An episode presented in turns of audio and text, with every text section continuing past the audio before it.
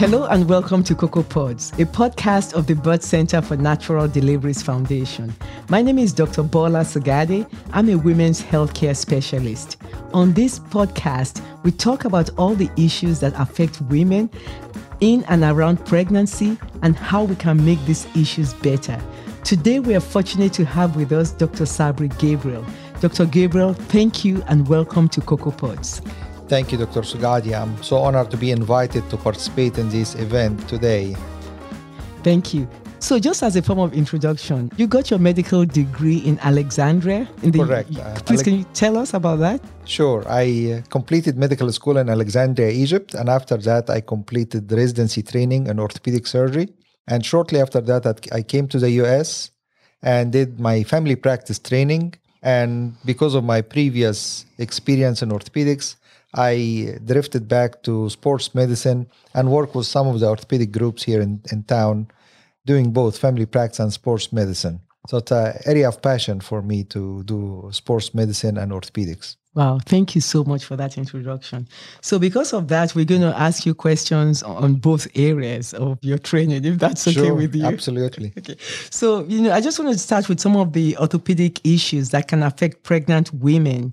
And one of the common things is that a lot of pregnant women have just low back pain. That is a common problem that pregnant women face in pregnancy. And at times, this can be caused by the weight of the baby as well as the uneven distribution of weight that the expecting mothers experience. Can you talk to us about maybe some of the causes and maybe what women can do to alleviate the low back pain of pregnancy? Sure. That's true. Women during pregnancy they gain weight from 10 to 50 pounds and this uh, extra weight has a lot to do with the degree of back pain the center of gravity shifts when your stomach gets bigger and moves forward. That puts a lot of strain on the lower back area and creates some muscle spasms to compensate for that extra weight in front of your body. Compounding that is the estrogen hormone, which is very relaxing to ligaments, makes the problem a little bit worse because the ligaments in the back part of the back are not as tight as they are when you are not pregnant with less estrogen level. Also, this high estrogen level during pregnancy is naturally stretch all the ligaments in preparation for the delivery. So it's a price of that back pain to prepare the lady for the delivery without having to go to a C-section because the pelvis will stretch, the birth canal will stretch and allow the baby to pass. But one of the most important things to prevent these problems with back pain and other conditions, the lower extremity, is exercise. And we recommend light exercise for women during pregnancy, something like walking two miles a day or stationary bicycle. There are so many benefits for the pregnant lady and for the baby by exercising, light, light exercising. For example, there is limited weight gain during pregnancy if you exercise. There is improved cardiovascular health. There is decreased lower extremity swelling and edema if you exercise every day by walking two miles a day. Improved mood. Less problem with hypertension and diabetes if you are exercising. There is less complicated labor and less chances for a C section and shorter duration of active labor. Some people will go into eight, ten hours of delivery or less than two hours, one or one or two hours to deliver if they are fit and exercise and have a strong muscle tone to push. There are benefits for the baby too if the mother exercise. Better stress tolerance for the baby. There is low fat mass too mm-hmm. for infants or uh, fetus. fetus. Yeah. Better neurobehavioral development and maturation in women who exercise. There is shorter labor time and less fetal distress. If you exercise between five to seven days a week, this leads to lower birth weight without any adverse effects on the infant. If you exercise three to four days per week, this leads to higher birth weight, and that's also a welcome thing. There is no no bad thing about it. But mothers really should avoid strenuous exercise because that can be equally harmful to the fetus as it causes lower oxygen level to the baby. Mm. Mothers should avoid hyperthermia, for example, which is increased body temperature. Specifically, avoid hot tubs because it can lead to neural tube defect like spina bifida. Also, avoiding exercise in very hot, humid environment that can increase core body temperature. Again, this can cause spina bifida. So that's one thing we stress that we don't want to strenuous exercise. We don't want mother to overheat and cause neural tube defect. There are certain conditions where exercise should be avoided, as incompetent cervix, or people who had previous miscarriages and had cervical uh, cerclage procedure to avoid miscarriage. But still, lightweight exercise by walking two miles a day is still very beneficial. Stationary bicycle is a form of exercise that can be beneficial for these patients as well. Wow. Thank you so much. I guess some of the other things they could do would be wearing a light brace, like a back brace, if they feel that that is needed, or maybe taking for the low back pain, if everything else fails, uh, maybe some, you know, uh, Tylenol or a back brace, but we want to emphasize the physical movement to help yeah. the low back pain. Right. Tylenol is definitely allowed, and mm. there are certain braces that can help alleviate this back pain, but nothing will compensate for stronger muscle tone, mm. which range from the abdominal wall muscle tone anteriorly and posteriorly. So, increasing this muscle tone by mm. just doing exercises that uh, increase the tone of these muscles, especially in the first trimester when you can lay in your back and do mm. exercises. Unlike the second and third trimester, where you are not supposed to lay in your back and do mm. exercises this way. So, try to take advantage of that and strengthen the anterior abdominal wall, the front abdominal wall before you get to the bigger part of the abdomen because the body, the back vertebral column is like a tent. Mm. The vertebral column is like the post in the middle of the tent. If mm. you have one rope out of the four that hold that tent together mm. is loose, mm. it's going to be uh, the post will lean on one side. So you have to compensate by having severe muscle spasm on the opposite side, mm. and that's what causes the pain. The muscle spasm squeeze all the blood out of the muscle, decrease the oxygen supply, Similar to when someone have severe chest pain from a heart attack, the heart mm. muscle is not getting oxygen. Mm. Same thing can happen in a muscle when you have severe muscle spasms, like a muscle attack, basically. Thank you for explaining that. That explains a lot. And if a woman does have a chance to pre pregnancy exercise and get in shape, that will definitely help low back pain that might happen in pregnancy. Absolutely. That will be the ideal situation is to be fit before you get pregnant or even try to catch up during the first trimester as much as you can by strengthening the abdominal wall and the legs and everything. Wow, thank you. You know, I know another thing that women talk to me about is that They've complained of pain, tingling, numbness in the hands and fingers, and that their hands are swollen. And that is a, a condition of the nerve of the wrist being pinched, uh, called carpal tunnel syndrome. That is can be made worse in pregnancy. Can you maybe tell us something about how? Number one, why is that a little bit more common in pregnancy? How can we make the diagnosis, and what do we have to manage this problem in in, in pregnancy? That's a good question, and it's a common condition because during pregnancies there's a lot of water retention. There's a lot of the the volume of your blood increased by fifty percent. So that all of this water retention fluid in the carpal tunnel, there is a bunch of tendons running in a canal that is made by a group of bones and a strong ligament on top of it. So, um, where is the carpal tunnel on the? Yeah, can you describe to us where the yeah. location is? It's right under your wrist here. Mm-hmm. There are eight carpal bones. They are arranged in a U shape, and there is a ligament on top of it. Under this uh, ligament here, run eight ligaments and one specific nerve called the median nerve. If you pinch on that nerve, you start having the numbness and tingling in your three and a half fingers here in your hand. And some people can be severe enough that they wake up in the middle of the night and have to shake their hand like this to get rid of some of the water in the carpal tunnel to alleviate the pain. So the water retention from pregnancy is what makes the carpal tunnel crowded and pinch on that nerve in the wrist. Hmm. But one of the treatment is to put the patient in a cock-up splint. It's a splint with a certain angle about 35 degree that prevent motion in the wrist and that will help the swelling to go down a little bit. we try to avoid any uh, medications that can affect the baby. So just elevation to above the heart level to help drain the fluid from the rest plus the splint are two most important things. Exercise generally help the circulation of the body and the urine output to stay healthy and people will not retain as much extra fluid than they should if they are uh, physically active. Now, is there a point at which if all of these measures fail, there is a place for surgical management of carpal tunnel syndrome? It can be done. Mm-hmm. However, we probably will start with a cortisone injection in the carpal tunnel that help any swollen tissue to shrink. Steroid injections. Yeah, it can yeah. be done in the carpal tunnel next to the tendons and you just all what you need to do is to miss the the nerve so you don't inject into a nerve. But that will help decrease the crowdedness of the carpal tunnel. But most of the time people will will be okay to to bridge the gap till they deliver the baby by using the splint and uh, elevation.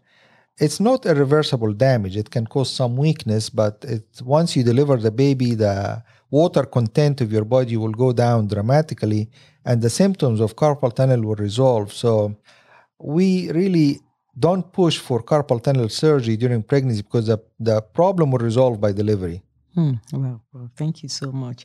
And so, you know, the next condition I want to talk about, moving from the hand, is straight to the feet, in that there's a condition in which some of the women complain of a stabbing pain in the heel.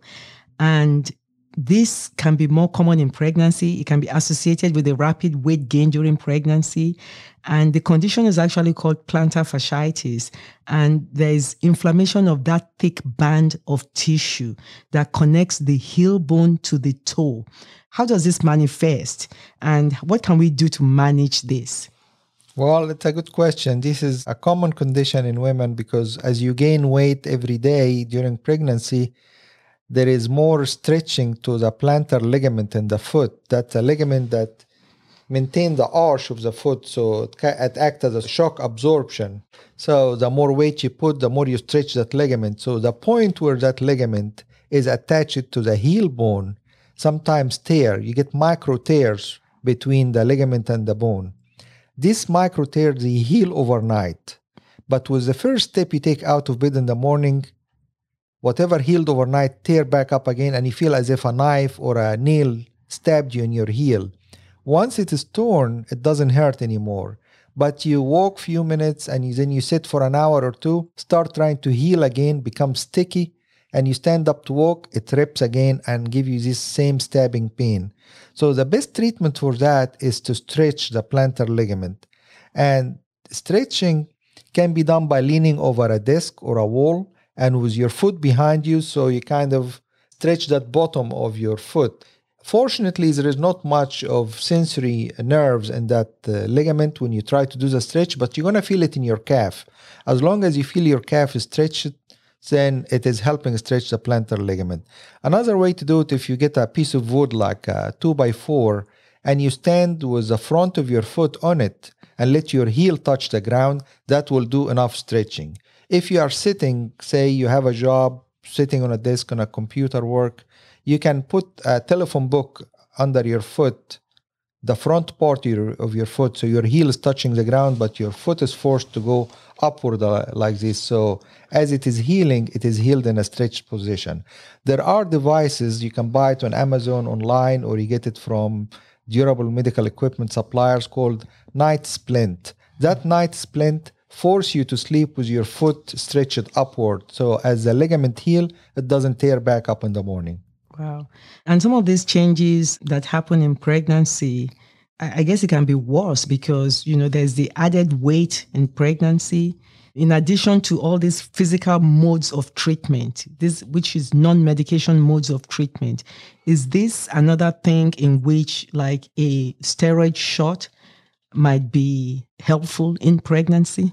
Steroid shots are not contraindicated in pregnancy. We have given it before in shoulders for impingement syndrome, in knees, and plantar fascia, especially some pregnant women most common cause you say well we're going to disney tomorrow or i can't be in that pain so i need quick fix and that's when the steroid shot come in handy to alleviate the pain right away and it will weaken the ligament a little bit so st- stretch faster but conservative treatment by stretching and night splint are about 95% effective without the cortisone shot. But sometimes there is a degree of inflammation and degree of urgency in the treatment because of life circumstances.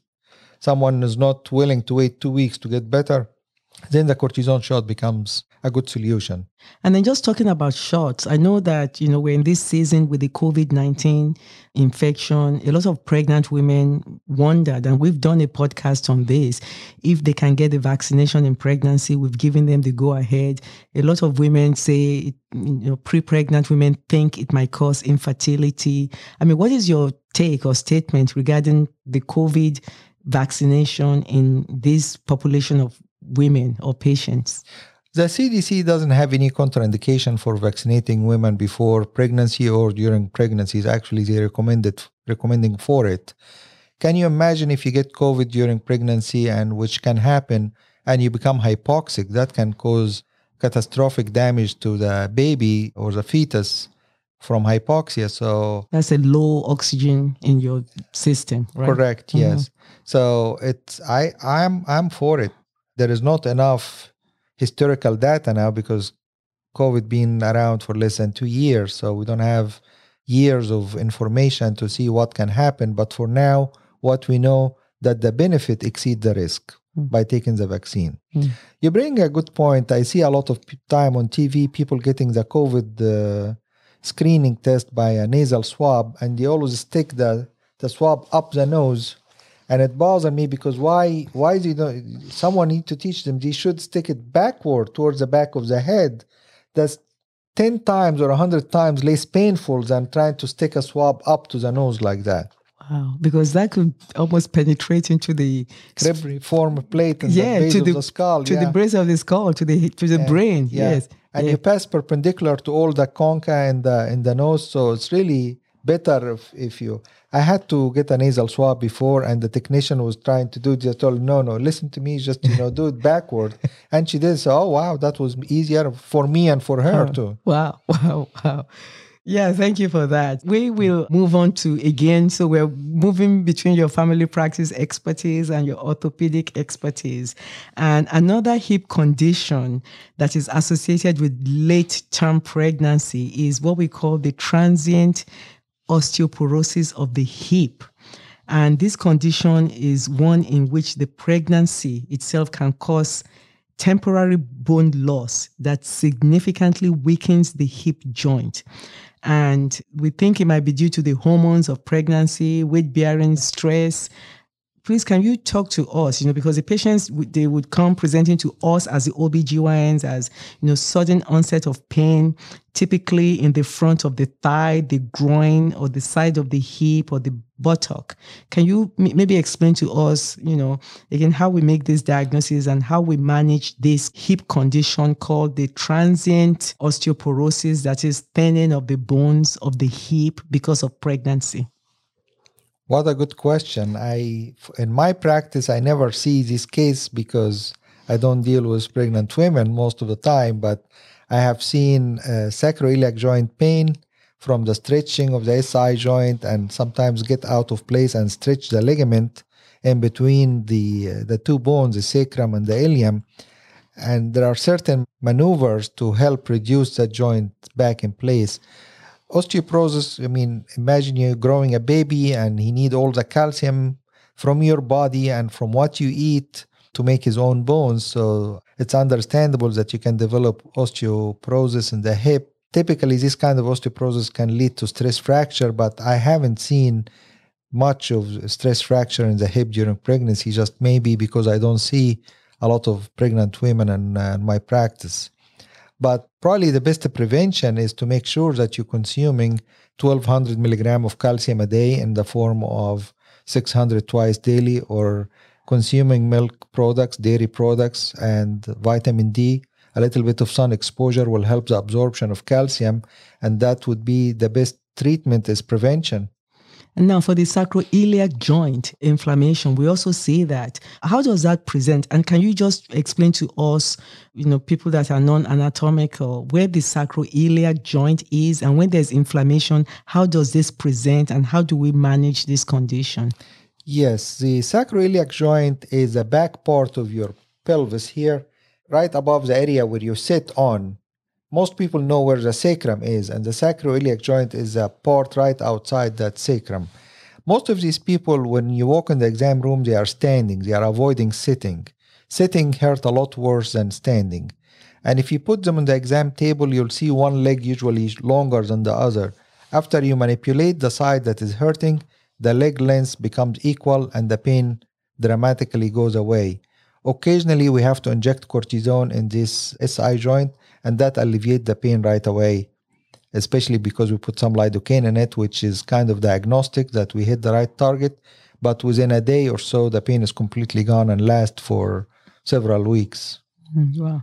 So, you know, I just wonder, you know, you see some pregnant women with that waddling gait, you know, they, they it looks like they're walking like a duck, you yeah. know. What what is that all about? Is it all because of the laxity of the joints and stuff like that? Absolutely the extra weight of 30 40 50 pounds you, your body have to sway one side or the other because what make you what make us human walk straight is the abductors of the hip. But the strength of the abductors can't match the the sudden weight gain that happened in the last trimester of pregnancy. So the one way to be able to walk straight when you lift one leg you lean the opposite way so you don't fall, but you don't depend on the abductors. Abductors are the the pelvic bone stabilizers that prevent you from leaning to one side. So your body tend to lean on the opposite side to help these muscles from having to contract so hard. So you have to, with every step, you lean to the right or lean to the left, and that's what causes this waddling gait. Wow, that looks like a duck, like when you look at a pregnant woman. And uh, so I just wanted to also talk about switching back to your primary care expertise. You know, we we encourage breastfeeding in a in a uh, natural birthing center. We think women that can deliver naturally should deliver naturally. And then we point women that cannot deliver naturally to resources and centers that can help them deliver otherwise. But in keeping with that natural delivery is the breastfeeding. We think that's a natural follow up to natural delivery. And I just want you to, you know, putting on, on your family physician cap, can you talk to us about some of the nuances of breastfeeding as relate to your point of view? We encourage breastfeeding because of so many benefits for the baby and the mother.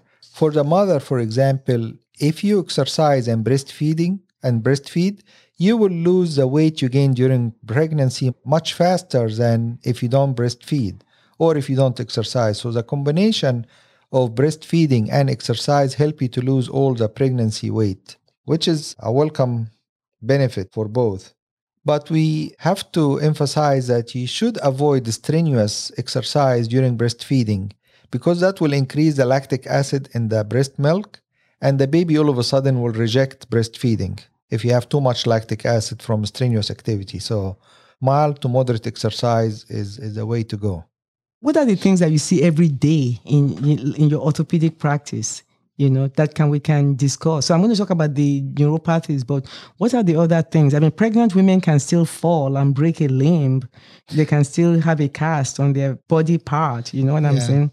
So pregnant women generally they are younger age group so they don't get a lot of the, uh, the common trauma. orthopedic problems like mm. trochanteric bursitis is one of the very common conditions we see when someone lose weight rapidly. That can happen after delivery or losing the pregnancy weight, but then all of a sudden the greater trochanter of the hip becomes more prominent and get rubbed upon by the IT band too much and get inflamed and that can be injected. I've seen a lot of middle-aged women get trochanteric bursitis and we do inject it with cortisone so they present with like are they limping no it's, it's, usually they present like if they sleep on one side it wakes them up the mm. pain mm. wakes them up they can't mm. sleep on the right side or the left side because mm. of the hip hurts too much mm. to sleep on that side that is mm. inflamed so how do you make that diagnosis is it just basically by asking them questions of the symptoms physical examination would yeah. you do any x-rays shielding the baby in pregnancy does it ever come to that or do you go straight to injection of steroids? Well this one sentence when they say when we roll on the right side wake up because of pain is almost diagnostic. The second physical exam you check the hip joint to make sure the ball and socket is not the cause of pain. And then when you palpate that greater trochanter it's a specific point and it becomes extremely tender. You push one inch above it, one inch below it, or one inch behind it, it doesn't hurt. Only that most prominent part of the bone that is very sore. The bursa is like a bag of fluid that is full of lubricant. And it can get inflamed with change in, in body water and increased friction from certain activity or the pelvic tilt it, itself when it changes, the IT band will rub on it in a, in a different way. And of course, you can use topical non-steroidal medicine like Voltaren gel on this stuff, but uh, cortisone injections are a lot safer to give and very effective. So there is no contraindication in giving it. So that's a way to treat it. Oh, and where is this IT band that you keep talking about? It goes from the iliac crest right under the belt here, mm-hmm. on the in exactly the the lateral side of the body, on the side of the body, and goes to the outer side of the knee. Mm and that rubs over the most prominent part of the hip mm. and that is where the trochanteric bursa is and that's what gets it inflamed so one of the conservative treatment is to try to stretch that by putting your hand on the opposite waist and push it so you mm. you bend your waist from side to side and that will stretch your uh, iliotibial band or we abbreviate it as an IT band Wow, wow, that's. And then there are some other conditions that we call neuropathies because it affects the nerves. Yeah. And the moms can present with tingling or, you know, like in the later latter part of pregnancy as as the, the baby's head gets into the pelvis. Can you describe some of those conditions for us? There are several nerves inside the pelvis. One of them, the iliosacral trunk, which is a very thick nerve, almost size of your pinky finger as you can imagine, when the head of the baby enters the pelvic bone, mm. there is a rim there, and that nerve is over it, and the head of the baby will pinch on that nerve, and that can give you numbness and tingling in the thigh muscle. It depends sometimes on the lateral outer part of your thigh or posterior part of the thigh. Obturator nerve is too far in the front, but again, the head of the baby can be sitting on that nerve and give you numbness and tingling to the inner side of your of your thighs. So so and they manage it by positional changes, donut pillows and stuff like that. Definitely. Yeah. Of course, we don't encourage women to lay flat on their back for for too long because the baby can compress the veins in the back of the abdomen like inferior vena cava. But just changing the position to the right side or left side will alleviate the pain. And miraculously, all this goes away by delivery. You see a big smile on the on the mom's face. the mom's face once the baby comes out. Once the baby comes out, the pain goes away and the, the, the irresistible eyes of the baby make her smile. what are some of the common things you see in your practice?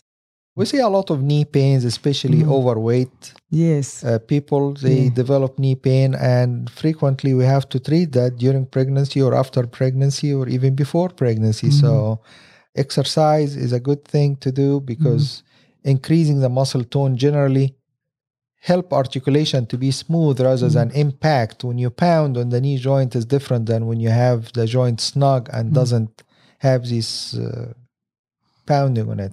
And how do you treat the knee pain? You after the examination. I mean, what is the cause? Is it the weight on the knee? That's the cause of the pain. The extra weight, you know, pre-pregnancy or during pregnancy, the extra weight can cause knee pain. And then, do you exclude for fluid retention in the knee? And then, if that's not the case, we can inject with steroids, and that kind of helps the problem.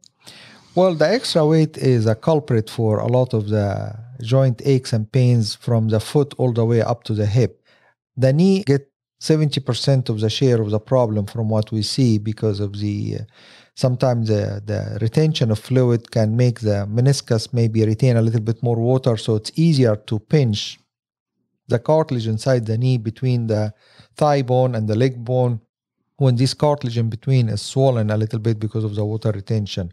But tylenol just conservative treatment with some ice mild activity we try to buy as much time till she deliver because most of these aches and pains that develop during pregnancy goes away the day she deliver. Mm, wow, thank you so much. Can people bike in pregnancy? Can they do?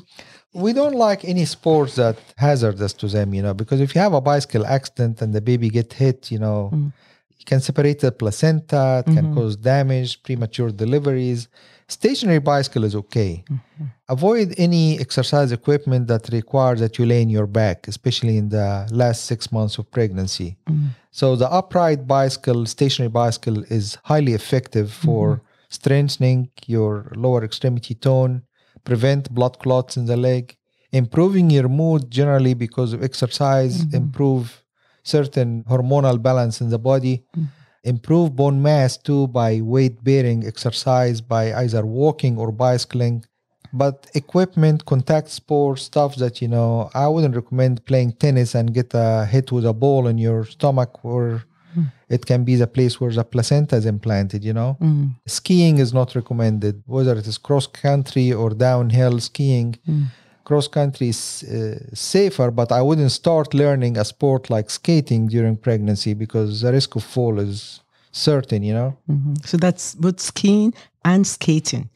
both both of these I'll stay away from it. I I really highly recommend walking and stationary bicycle. Thank you. That's good to know. Also, the condition of the lumbar lordosis in pregnancy. So, when we see a pregnant woman, it looks like she's sticking out her tummy and forward and sticking out her butt backwards. It looks like that, but it's a condition of, I guess, exaggerated lumbar lordosis of Correct. pregnancy. Can you explain that to us? Well, the weight of the body keep getting forward and forward and forward, so your center of gravity shifting forward. So it automatically pulls the lumbar curvature forward with it. And to compensate for that, the back muscles will have to spasm to prevent it from getting much worse than that. And that spasm will actually create pain, but also make the lumbar lordosis even worse. So that's when it looks like the woman is, um, you know, Arching forward, exaggerated arching forward. yeah, Yeah, just hard to prevent that. right. And then what do you do? You just let it be, or do you need to back brace, or Some people uh, practice posture training. They put a book on their head and walk with it, and that forces them to straighten up their back, spread the, the curvature and the. Believe me, when you straighten up your thoracic spine, it will help some in your lumbar spine because when you have severe lordosis in the uh, in the uh, lumbar spine, then your thoracic curvature will have to be forward. But if you straighten up your thoracic curvature, it will- it will straighten your lumbar curvature too. So the old farmers in Egypt will they carry a pot full of water on their head and walk all day long. It's just their back straight like an arrow. wow, wow. But not many people have that skill. Wow, that's true. That is good. Wow. So I just want to say that there are a lot of young pregnant people and a lot of older pregnant people, but there are a lot of people that are very active and they're actually athletes nowadays that are going into pregnancy.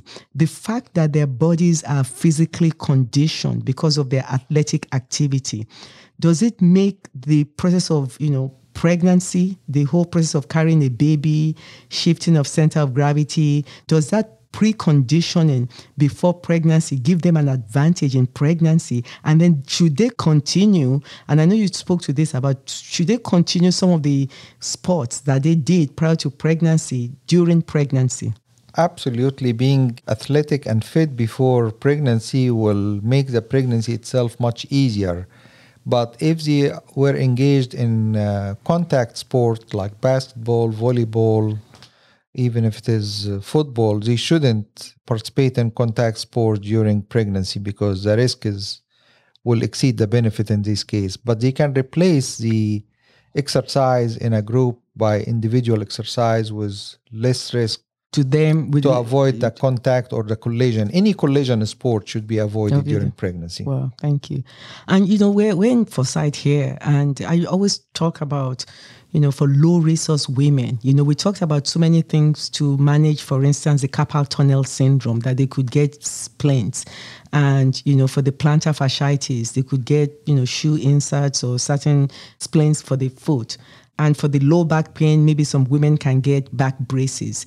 What will a low resource woman do? Because what if the insurance doesn't cover some of these things and she can't afford these things off the shelves of Walmart or Amazon and she has these conditions? What are some of the things a woman in a low resource setting can do to help her situation in pregnancy? If they can't come to Dr. Bola Sugadi I will to get the brace at the cock-up splint for for their condition, and if they can't afford it from Amazon, which is some some of these stuff are really relatively inexpensive.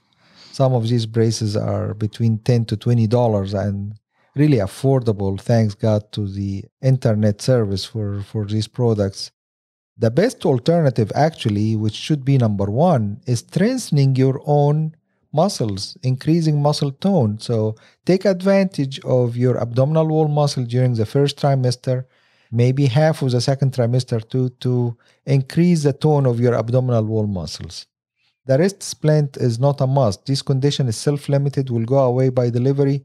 There will be some numbness and tingling in your finger, will go away within three days after delivery. Wow. Thank you so much.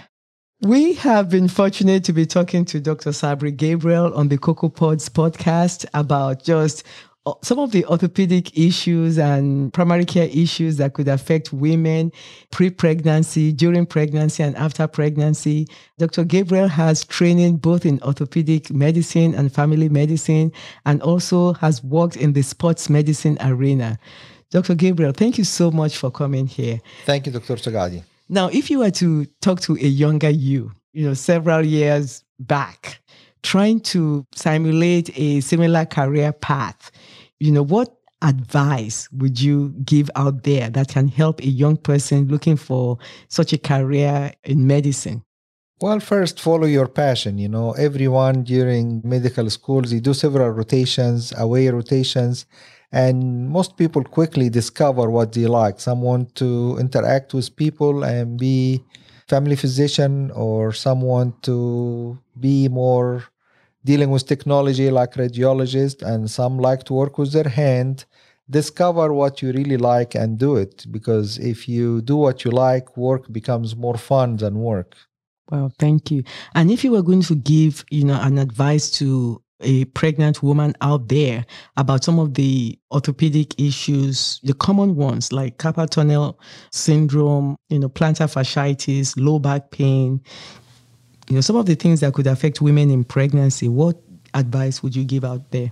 General exercise, walk two miles every day will regulate your body balance. All your water retention will be adjusted, will be optimized basically, so you don't get a lot of carpal tunnel syndrome or plantar fasciitis or the back pain. Just try to walk two miles every day.